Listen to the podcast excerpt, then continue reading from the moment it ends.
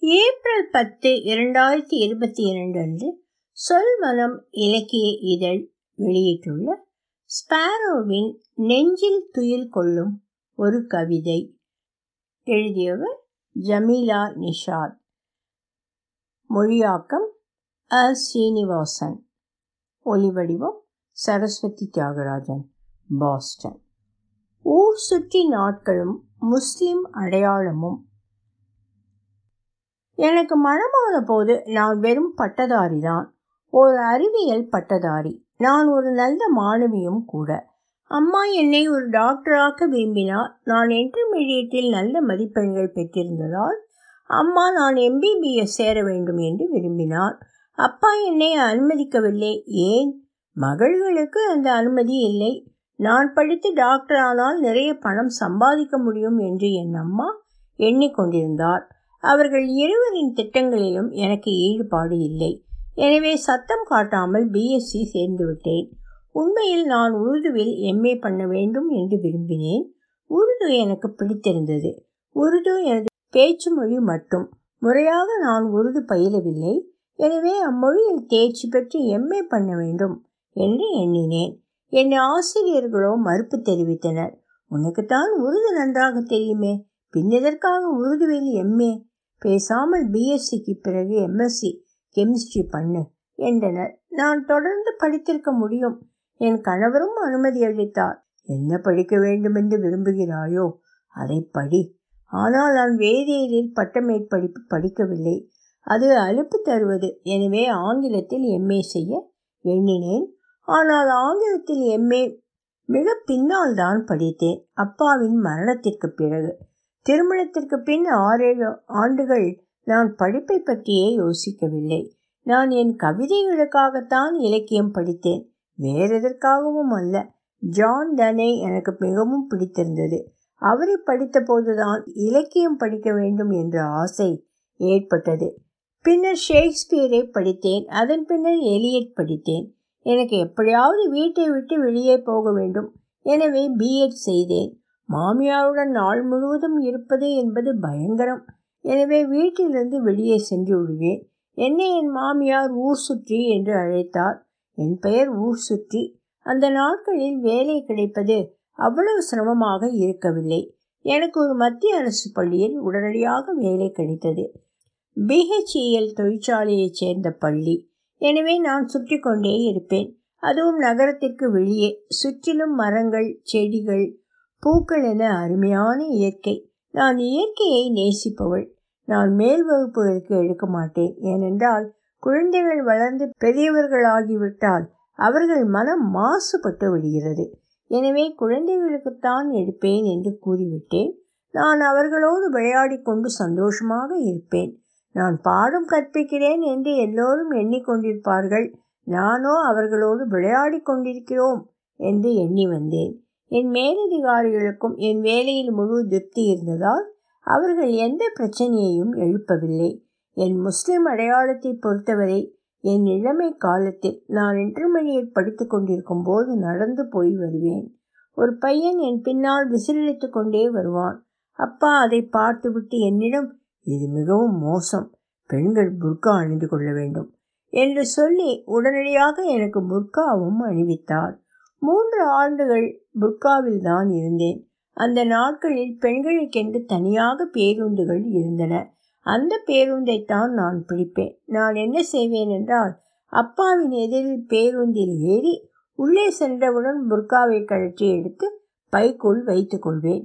பின்னர் அவருக்கு இது சரிப்பட்டு வராது என்று தோன்றிவிட்டது. எனவே என் போக்கிலேயே போக விட்டுவிட்டார். என்னம்மா புர்கா அணிந்ததே இல்லை. இப்போதும் கூட அணிவதில்லை. என் பாட்டி கட்டாயம் ஒரு இந்துவாகத்தான் இருந்திருக்க வேண்டும். எப்படி சொல்கிறேன் என்றால் நிஜாமாபாத் கிராமத்தைச் சேர்ந்த அவர்கள் மனத்தை ஈர்க்கும் பல பண்பாட்டுச் சடங்குகளை அனுசரித்து வந்தார்கள். என் சிறுவயதில் கூட எங்கள் வீட்டில் புர்கா முறையை நான் பார்த்ததில்லை. அது கட்டாயமாக இருந்ததில்லை. மேலும் நடுத்தட்டு பெண்கள் புர்கா அணிவதே இல்லை. பழமை பிடிப்புள்ள சிலர் மட்டுமே அணிந்து வந்தார்கள். அன்று முஸ்லிம் என்பதற்கு ஒரே ஒரு வரையறை தான் இருந்தது. பக்ரீத் ரம்சான் ஆகிய இரு தினங்கள் நமாஸ் செய்பவர்தான் முஸ்லிம். விசேஷ தினங்களில் மட்டும் பள்ளிக்கு சென்று தொழுகை நடத்துவது. இன்றைக்கும் நான் அதைத்தான் செய்து வருகிறேன். அந்த விதத்தில் நான் ஒரு முஸ்லிம். மேலோட்டமாக பார்த்தால் எங்களுக்கு ரம்ஜான் பக்ரீத் ஆகிய இரு பண்டிகைகள் தான் இருப்பது போல தெரியும். கியாரவீன் போன்ற பண்டிகைகள் இருக்கத்தான் செய்தன. தர்காக்களில் பலவிதமான விழாக்கள் உண்டு. அவையெல்லாம் இப்போது எனக்கு ஞாபகம் இல்லை நான் எல்லாவற்றையும் அனுசரிப்பதில்லை. பிறர் பக்தியுடன் எல்லாவற்றையும் செய்வார்கள். நான் ரசித்து மகிழ்வேன். வாழ்க்கையில் ஒருமுறை நான் சூஃபியாக வேண்டும் என்று விரும்பினேன். தர்கா கலாச்சாரம் அற்புதமான கலாச்சாரம். நாம் நம் ஆன்மாவுடன் ஒன்றிவிட வேண்டும். எனவே அந்த கலாச்சாரம் உண்மையிலேயே என்னை மிகவும் கவர்ந்திழுத்தது வளைகுடா நாடுகளின் பாதிப்பால் புர்காவை பற்றிய பிரஞ்சை மக்களுக்கு அதிகமாகியது. மக்களுக்கு அவர்களது மதம் பற்றிய விழிப்பு ஏற்பட்டது. தர்காவுக்கு செல்வது நின்றது. என் சிறு வயதிலெல்லாம் பெண்கள் என் பாட்டி கூட மிகுந்த நம்பிக்கையுடன் தர்காவிற்கு போவார்கள். இந்து பெண்கள் கோவிலுக்கு போவது போல்தான் இதுவும். எனக்கு இது ரொம்ப பிடித்தமானது. என் பாட்டி இந்து குடும்பங்களில் இருப்பது போன்றே எல்லா சடங்குகளையும் அனுசரித்து வந்தார். எந்த வித்தியாசமும் இல்லை. என்னை பொறுத்தவரை பெண்கள் அனைவரும் ஒரே போல்தான். ஆண்கள் வெளியிலிருந்து வந்தார்கள். பெண்கள் பூர்வீக இந்தியர்கள்தாம். எல்லா பெண்களும் இந்துக்கள் தான் என் பாட்டி நிச்சயம் ஒரு இந்து. எனவே நாங்களும் இந்துக்கள் தான் வெளிநாட்டிலிருந்து ஒரு பெண் கூட வரவில்லை. ஆண்கள் தான் வந்தார்கள். எனவே நாம் முஸ்லிம் அவள் இந்து என்று சொல்வதிலெல்லாம் எந்த அர்த்தமும் இல்லை. என்னை பொறுத்தவரை எல்லோரும் ஒன்றுதான். வளைகுடா கலாச்சாரம் நுழைந்த பின்தான் கருத்து வேறுபாடுகள் தலை தூக்கின. சில விஷயங்களில் விட்டு கொடுக்கும் மனப்பான்மை போய்விட்டது. ரசாக்கர்கள் இயக்கத்திற்கு பின்னர் சுதந்திர இந்தியாவில் முஸ்லிம்களின் மத்தியில் இரண்டு போக்குகள் எழுந்தன. கம்யூனிஸ்டுகள் ஒரு பிரிவினர் இவர்களுக்கு கடவுள் நம்பிக்கை இல்லை. பிற்போக்காளர்களான ரசாக்கர்கள் மற்றொரு பிரிவினர் ஓவைசி முஸ்லிம்களின் தலைவர் இன்று ஆயிரத்தி தொள்ளாயிரத்தி எண்பத்தி நாலில் ஷானா ஷேக் பிரச்சனை எழுந்தது. அவர் விவாகரத்து செய்யப்பட்டிருந்தார்.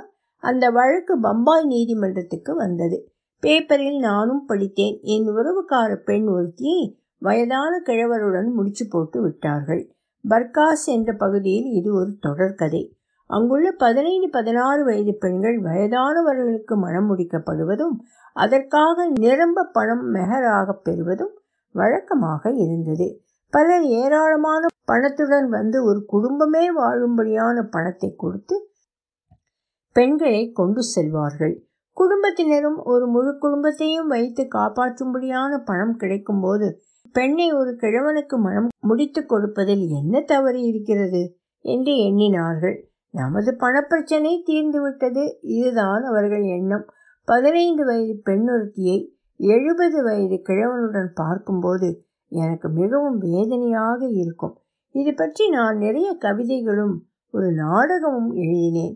இன்றும் கூட ஹைதராபாத்தின் பர்காஸ் பிரதேசத்தில் பாதி குடும்பங்களாவது இந்த அனுபவத்திற்கு ஆளாகாமல் இல்லை. இந்த குடும்பங்கள் ஒவ்வொன்றும் ஒரு பெண் திருமணமாகி போனால் போதும். நம் குடும்பம் பிழைத்து கொள்ளும் என்று நினைக்கின்றன. மகள் வெளியிலிருந்து பணம் அனுப்புவாள். குடும்பம் எங்கு சௌகரியமாக இருக்கும். பையன்கள் படிப்பதில்லை. அவர்கள் ஊர் சுற்றி கொண்டும் ஏதாவது வம்பு தும்புகள் செய்து கொண்டும் தங்கள் வாழ்க்கையை பற்றி சிந்திக்காமல் வாழ்ந்து வருகிறார்கள். இவர்கள் தங்கள் வீட்டில் உள்ள பெண்களை சார்ந்தே வாழ்கின்றனர். பெண்களே முழு குடும்பத்தையும் காப்பாற்றி வருகிறார்கள். இது மிகப்பெரிய சோகம்தான். ஒரு கிழவனுக்கு வாழ்க்கைப்பட்ட அமீனா கேஸ் பின்னர் தான் தெரிய வந்தது. வரதட்சணை பிரச்சனை காரணமாக பல பெண்கள் திருமணமாகாமலேயே இருக்கின்றனர். பெண்களுக்கு போதுமான கல்வி அழைக்கப்படுவதில்லை அவள் பெரிய பெண்ணானதும் வீட்டில் உட்கார்த்தி விடுகிறார்கள். அவள் மனம் சோம்பி போய்விடுகிறது. சமைத்து போடுவது தந்தையையும் சகோதரர்களையும் குடும்பத்தையும் கவனித்துக் கொள்வது இதை தவிர வேறு வேலை கிடையாது. திருமணத்திற்காக காலங்காலமாக காத்திருப்பதே வேலையாகி விடுகிறது. பெண்களுக்கு எவ்வளவு ஏமாற்றமாக இருக்கும் என்று நாமே ஊகித்து கொள்ளலாம். வரதட்சணை பிரச்சனை வேறு. ஆந்திரர்கள் வந்த பின்னர் இந்த வரதட்சணை பிரச்சனை தொடங்கியது. ஆந்திரர்களிடம் ஏராளமான பணம் இருந்தது. சொத்து சுகங்கள் இருந்தன. எனவே கேட்ட வரதட்சணையை கொடுக்க முடிந்தது.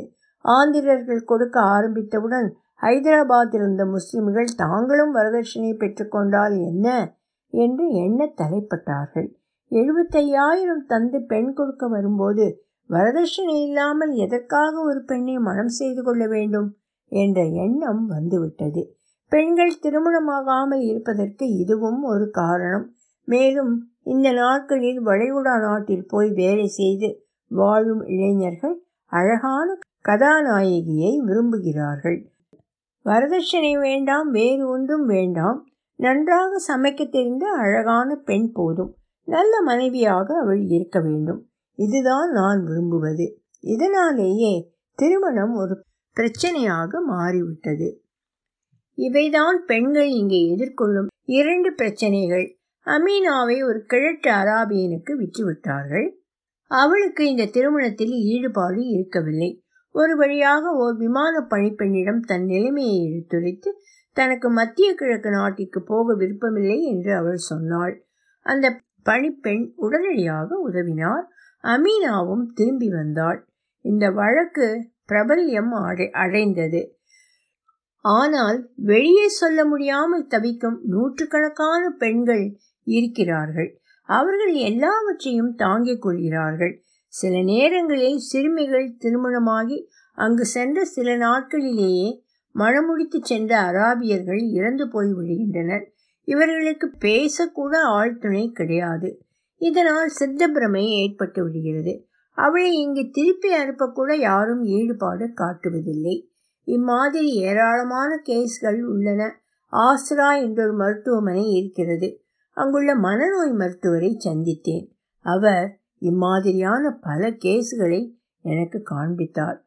பயங்கரமான கேஸ்கள் உடலாலும் உள்ளத்தாலும் நைந்து போனவர்கள். துன்பம் துன்பம் துன்பம்தான்.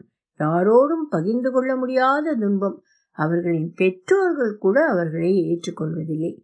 மனம் விட்டு பேச அவர்களுக்கு யாரும் இல்லை. அவர்கள் படும் துன்பம் கொஞ்ச நஞ்சம் அல்ல.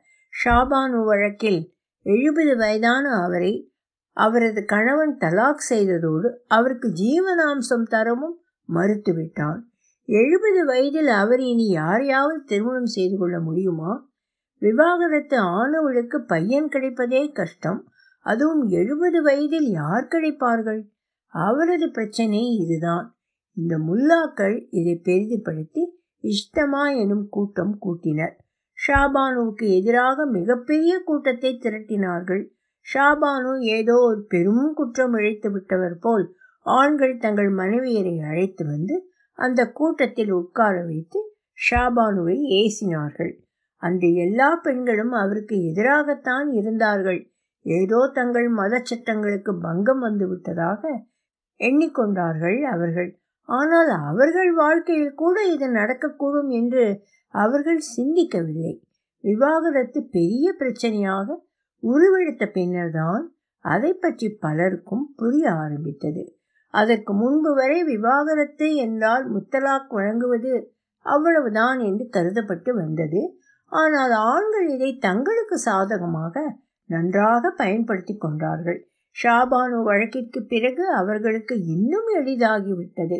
இன்று மனமாகும் பெண்கள் தாங்கள் எப்போது வேண்டுமானாலும் முத்தலாக் அளிக்கப்பட்டு விரட்டப்பட்டு விடலாம் என்று அஞ்சுகிறார்கள்.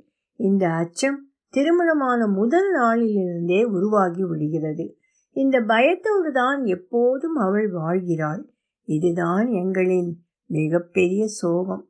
சமீபத்தில் தலாக் பற்றி நான் கள ஆய்வு செய்து வருகையில் எந்த காரணமுமின்றி விவாகரத்து செய்யப்பட்ட பெண்களை சந்தித்தேன். எளிதான விவாகரத்து.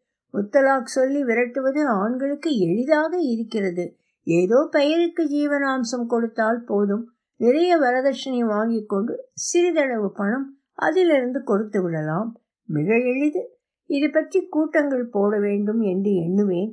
ஆனால் ஒன்றும் கைகூடவில்லை. ஆயிரத்தி தொள்ளாயிரத்தி எண்பத்தி ஒன்பதில் ஹைதராபாத்தில் மிகப்பெரிய கலவரம் வெடித்தது. எங்கு பார்த்தாலும் சாவுகள் என் பல கவிதைகளில் இதன் பாதிப்பு இருக்கிறது. எண்பத்தி ஒன்பது கலவரத்திற்கு காரணம் காங்கிரஸ் தான். சென்னாரெட்டி தனது அரசியல் ஆதாயங்களுக்காக இந்த பிரச்சனையை தூண்டிவிட்டார். வழக்கமான ஹைதராபாத்தில் கலவரம் நடந்தால் பழைய ஹைதராபாத் தான் பாதிக்கப்படும். இம்முறை புதிய ஹைதராபாத்திலும் பிரச்சனைகள் எழுந்தன. சார்மினார் அருகில்தான் பழைய ஹைதராபாத் இருந்தது. சார்மினார் குலி குத்துப் ஷாவால் கட்டப்பட்ட நினைவு சின்னம். ஆரம்பத்தில் மக்கள் அங்குதான் வசித்து வந்தார்கள். மக்கள் தொகை பெருகிய போது பலர் அங்கிருந்து பஞ்சாரா ஹில்ஸ்க்கும் மற்ற பிரதேசங்களுக்கும் குடிபெயர்ந்தார்கள். ஹைதராபாத் முழுவதும் பாறைகளிலான பிரதேசம். எங்கு பார்த்தாலும் பாறைகளும் பறவைகளும். பஞ்சார ஹில்ஸை நீங்கள் அறிந்திருப்பீர்கள். அந்த பகுதியைச் சேர்ந்தவர்கள் பலர் உள்ளனர். மேட்டுக்குடியினரும் நடுத்தர பிரிவினரும் பழைய நகரத்திலிருந்து வெளியேறத் தொடங்கினார்கள்.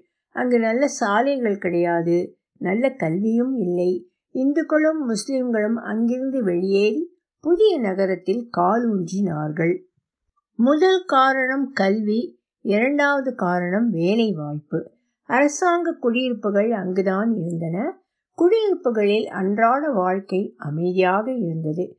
நான் பிறந்த இடமோ கலவரத்திற்கு பேர் போனது சுல்தான் ஷாஹி அந்த இடம். ஒவ்வொரு கலவரத்தின் போதும் குறைந்தது ஐம்பது பேர்களாவது கொல்லப்படுவார்கள். வீடுகள் பள்ளிக்கூடங்கள் மொத்தமாக எரிக்கப்படும். இந்துக்கள் முஸ்லிம்களை தாக்குவார்கள் முஸ்லிம்கள் இந்துக்களை தாக்குவார்கள். ஒன்று மாற்றி ஒன்று நடந்து கொண்டே இருக்கும்.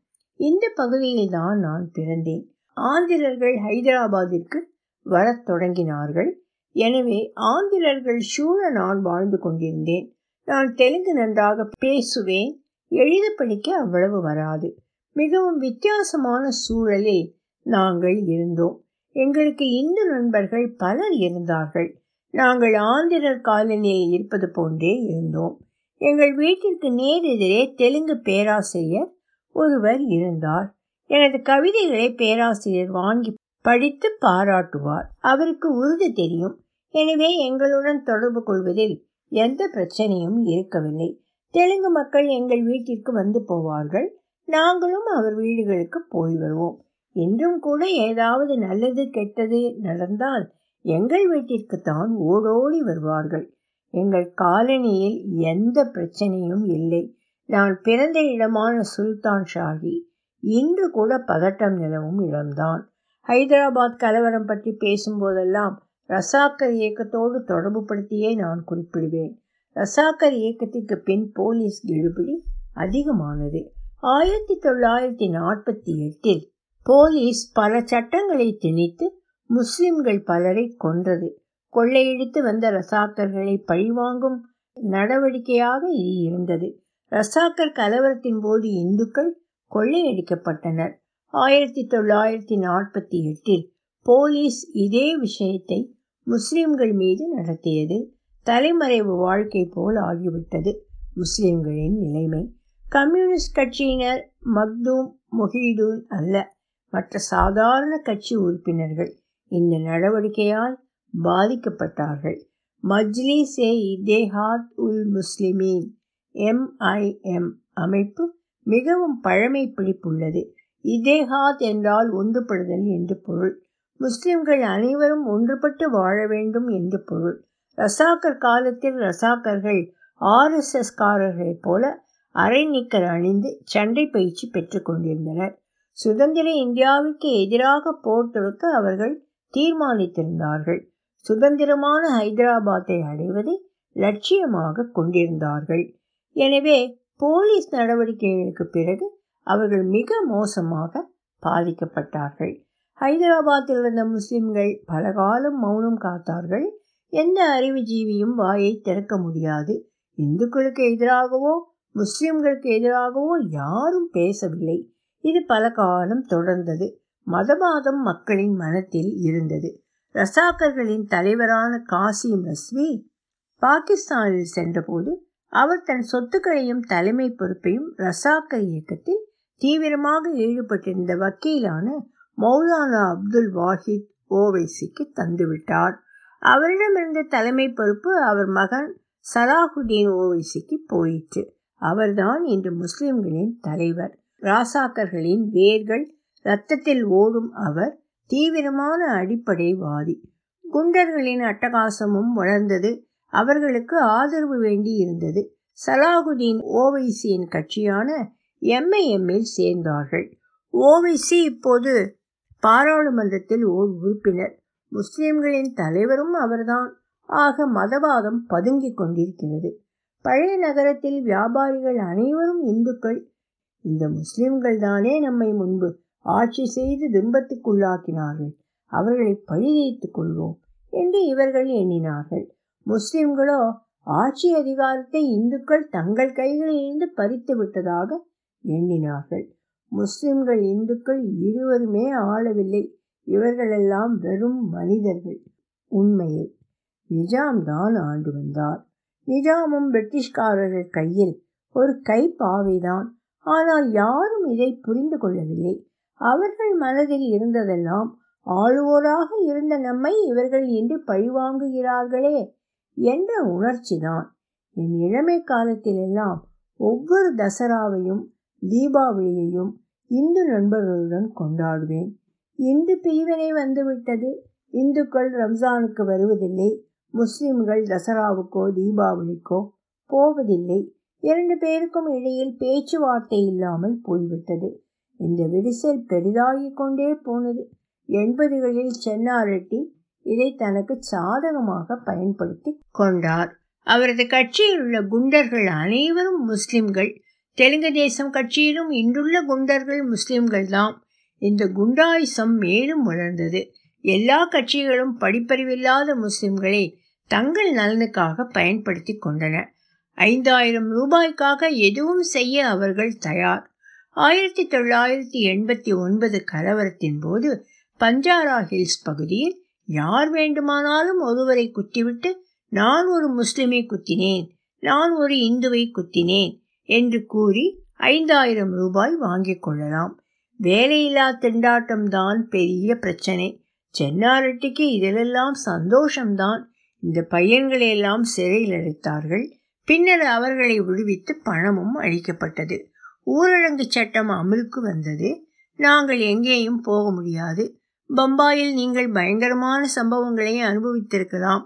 அதே போல ஆயிரத்தி தொள்ளாயிரத்தி எண்பத்தி ஒன்பது எங்களுக்கு உண்மையிலேயே பயங்கரமானது. ஆயிரத்தி தொள்ளாயிரத்தி தொன்னூற்றி இரண்டில் அவ்வளவு கலவரங்கள் நிகழவில்லை. ஆயிரத்தி தொள்ளாயிரத்தி எண்பத்தி ஒன்பதில் இருந்தது போன்ற பிரச்சனைகள் இல்லை. நான் இந்த காலகட்டத்தில் சில கவிதைகள் எழுதினேன். ஆனால் ஆயிரத்தி தொள்ளாயிரத்தி தொண்ணூற்றி ரெண்டில் எனக்கும் முஸ்லிம் என்ற முத்திரை குத்தப்பட்டது. முன்பெல்லாம் ரம்ஜானும் பக்ரீத்தும் கொண்டாடும் முஸ்லீமாகத்தான் என்னை கருதி வந்தேன். ஆனால் பிறகோ நான் போகுமிடமெல்லாம் உங்கள் பெயர் என்ன? என்ற கேள்விக்கு ஜமீலா என்று நான் பதிலளித்ததும் அப்படியானால் நீங்கள் ஒரு முஸ்லிம் என்ற குறிப்பு வரத் துவங்கியது.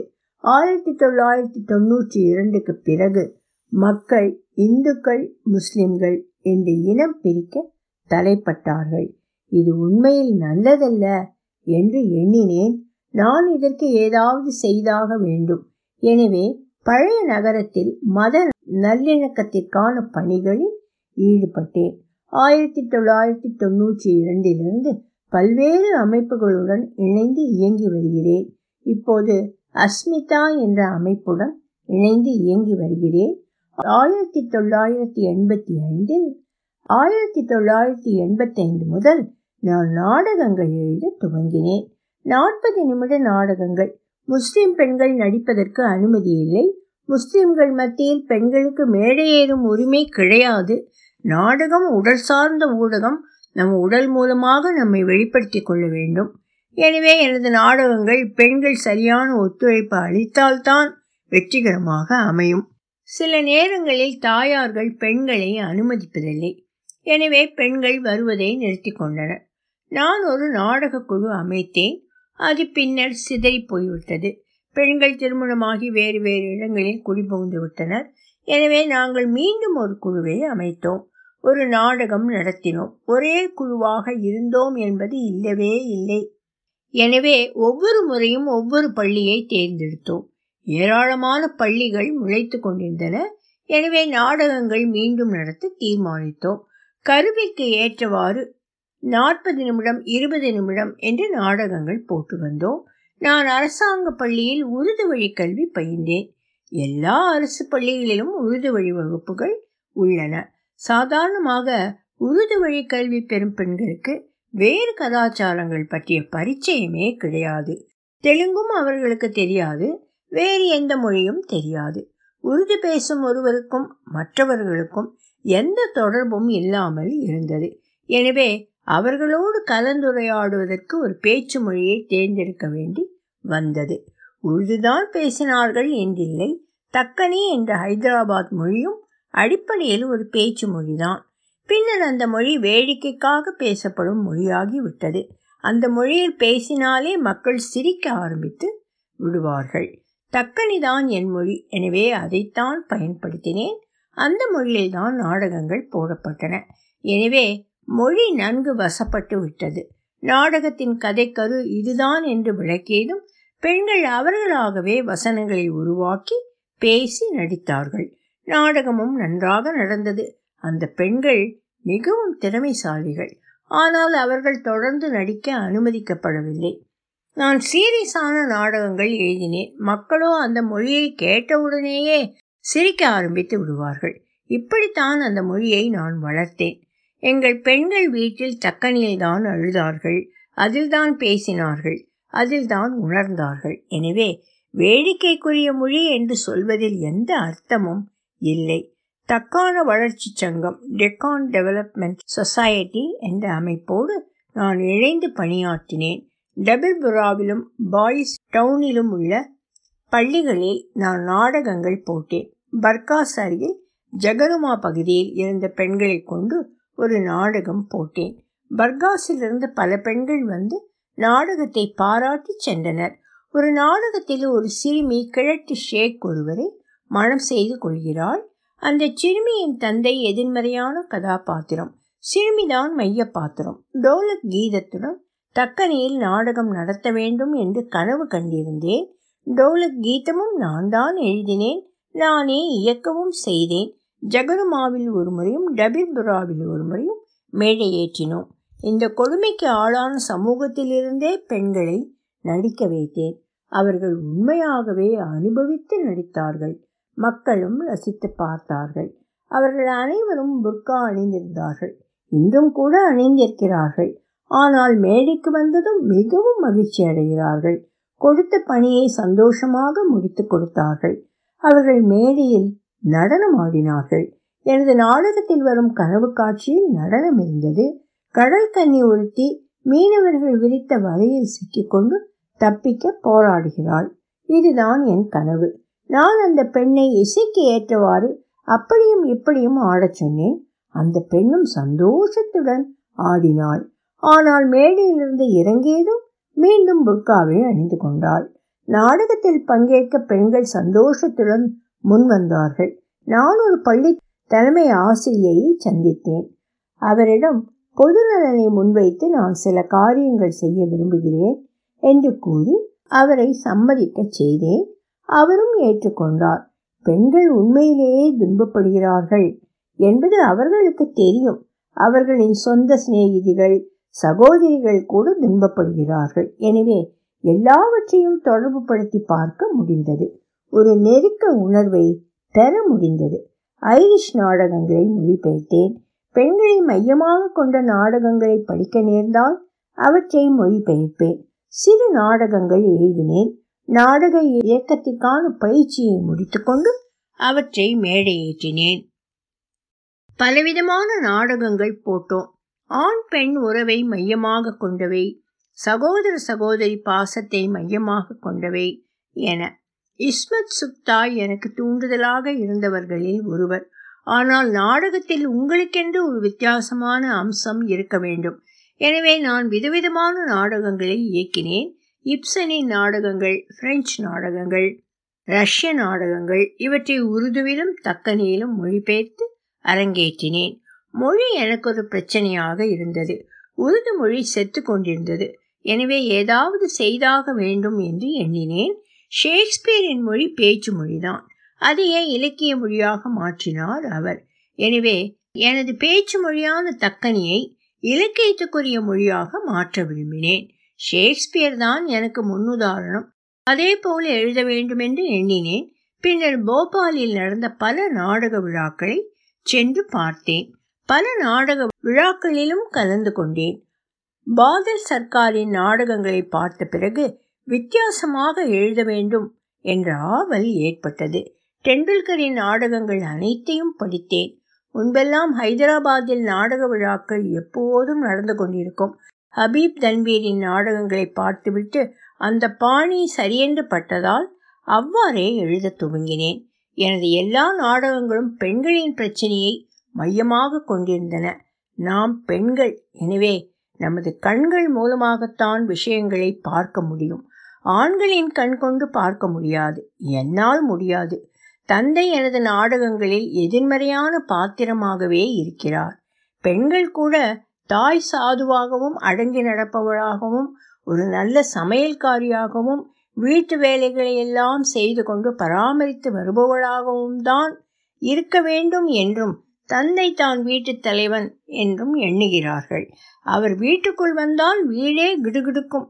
பழைய ஹைதராபாத்தில் இன்றும் கூட அவர்கள் வைத்ததுதான் சட்டம். ஆண் வீட்டிற்குள் நுழைந்தாலே பெண்கள் நடுங்குவார்கள். எந்த ஆண்களானாலும் சரி கீழ்த்தட்டு மக்களிடையே இது இன்னும் அதிகம். மேல்தட்டு மக்களிடையே குறைவு.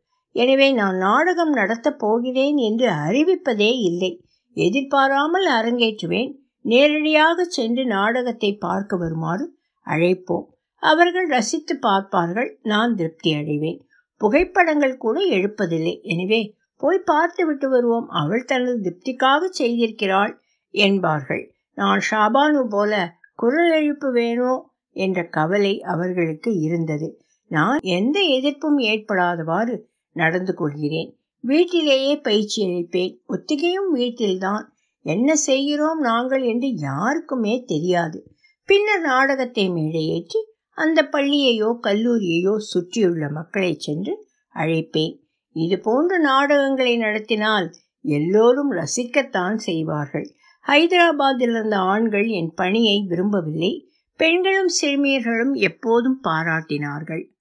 தொலைதூரத்தில் இருந்தெல்லாம் பெண்கள் வருகின்றனர் என்னிடமே வருகின்றனர். தங்கள் வீட்டிற்கு அழைத்துச் சென்று அவர்களின் பிரச்சனைகளை என்னிடம் பேசுவார்கள். என்னிடம் பகிர்ந்து கொள்வதில் அவர்களுக்கு மகிழ்ச்சிதான். என்னிடம் பகிர்ந்து கொள்வதை அவர்கள் தங்கள் கணவரிடம் பகிர்ந்து கொள்ள முடியாது.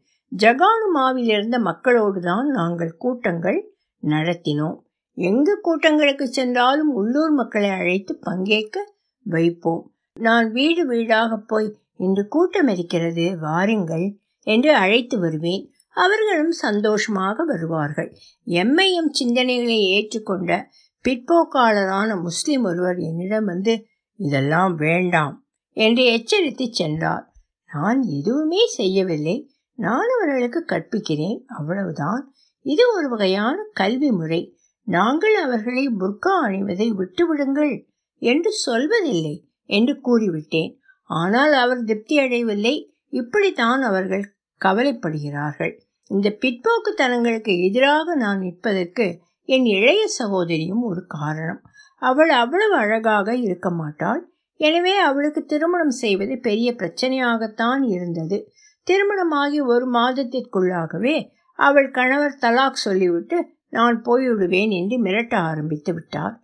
எங்களால் அதை தாங்க முடியவில்லை. எனக்கு மிகவும் வேதனையாக இருந்தது. என்ன செய்வது? முன்பெல்லாம் அவள் சம்பாதித்து கொண்டிருந்தாள். அவள் கணித இயல் பட்டதாரி பிஎட் கூட இருந்தது. எனவே அவளால் சம்பாதிக்க முடிந்தது. அந்த சம்பாத்தியத்தை தானும் நன்கு அனுபவித்து கொண்டு அவளை மிரட்டி கொண்டும் இருந்தார். அவரது உள்ளாடைகளை கூட அவள் இஸ்தி செய்து வைப்பாள். இப்போதும் அவள் அப்படித்தான் இருக்கிறாள். எனக்கு வேதனையாகத்தான் இருக்கிறது. எனது சகோதரியை திருத்தாத வரைக்கும் வாழ்க்கையில் நான் திருப்தியாக இருக்க முடியாது. இப்போது அவள் இரண்டு பெண்களுக்கு தாய் அவர்கள் கல்லூரிக்கு போய் கொண்டிருக்கிறார்கள். ஆனாலும் அவர் என்றாவது தலாக் செய்து விடுவார் என்ற பயத்தோடு தான் இன்னும் இருந்து வருகிறாள். நான் இது பற்றி அவளிடம் கேட்கும் போதெல்லாம் தலாக் பற்றி பேச்சழிக்காதே எதை பற்றி வேண்டுமானாலும் பேசு. தலாக் பற்றி மட்டும் வேண்டாம். என்று சொல்லிவிடுவாள். ஜிலானி பானு தேர்தலில் போட்டியிட வேண்டும் என்று நாங்கள் ஒரு கட்டத்தில் எண்ணினோம். ஜிலானி பானு நிற்பார் என்று நான் அறிவிப்பும் கொடுத்து விட்டேன். என்மேல் நம்பிக்கை கொண்ட சிலர் என்னிடம் வந்து ஜமீலா நீயே தேர்தலில் நில்லேன். எங்களுக்கு எந்த பிரச்சனையும் இல்லை. ஆனால் ஜிலானி பானு மட்டும் வேண்டாம் என்றார்கள். வேண்டாம் வேண்டாம். நான் தேர்தலில் நிற்கப் போவதில்லை. நீங்கள் ஜிலானி பானுவுக்கு ஓட்டு போடுவீர்கள். என்றால் நான் அவரை கட்டாயம் நிறுத்துகிறேன். சுயேட்சை வேட்பாளராக. என்று சொன்னேன். முன்பெல்லாம் கவிஞர்கள் மற்றும் கலைஞர்கள் மக்கள் தலைவராக இருந்தார்கள். அதே போல் ஏன் இன்றும் நடக்கக்கூடாது? தேர்தலுக்கு முன்னதாக நாங்கள் ஒரு கூட்டம் போட்டோம். அறிவுஜீவிகள் பலர் ஒன்று கூடி அமர்ந்து விவாதித்து தேர்தலில் பங்கேற்பது என்று முடிவுக்கு வந்தோம். ஆனால் ஜிலானி ஏராளமான பணம் செலவு செய்ய வேண்டி வரும். என்பதால் போட்டியிட தயாராக இல்லை. அவர் வெற்றி பெற மாட்டார். முஸ்லிம்கள் கூட அவருக்கு ஓட்டு போட மாட்டார்கள். இப்படித்தான் இன்று எல்லாம் இருக்கிறது. இதனால் எனக்கு அரசியலில் நம்பிக்கை இல்லை. பெண்களுக்காக பாடுபடுவோம். அதில் ஆனந்தமும் விடுதலை உணர்வையும் பெறுவோம். மூன்றாம் பாகம் முற்றிற்று.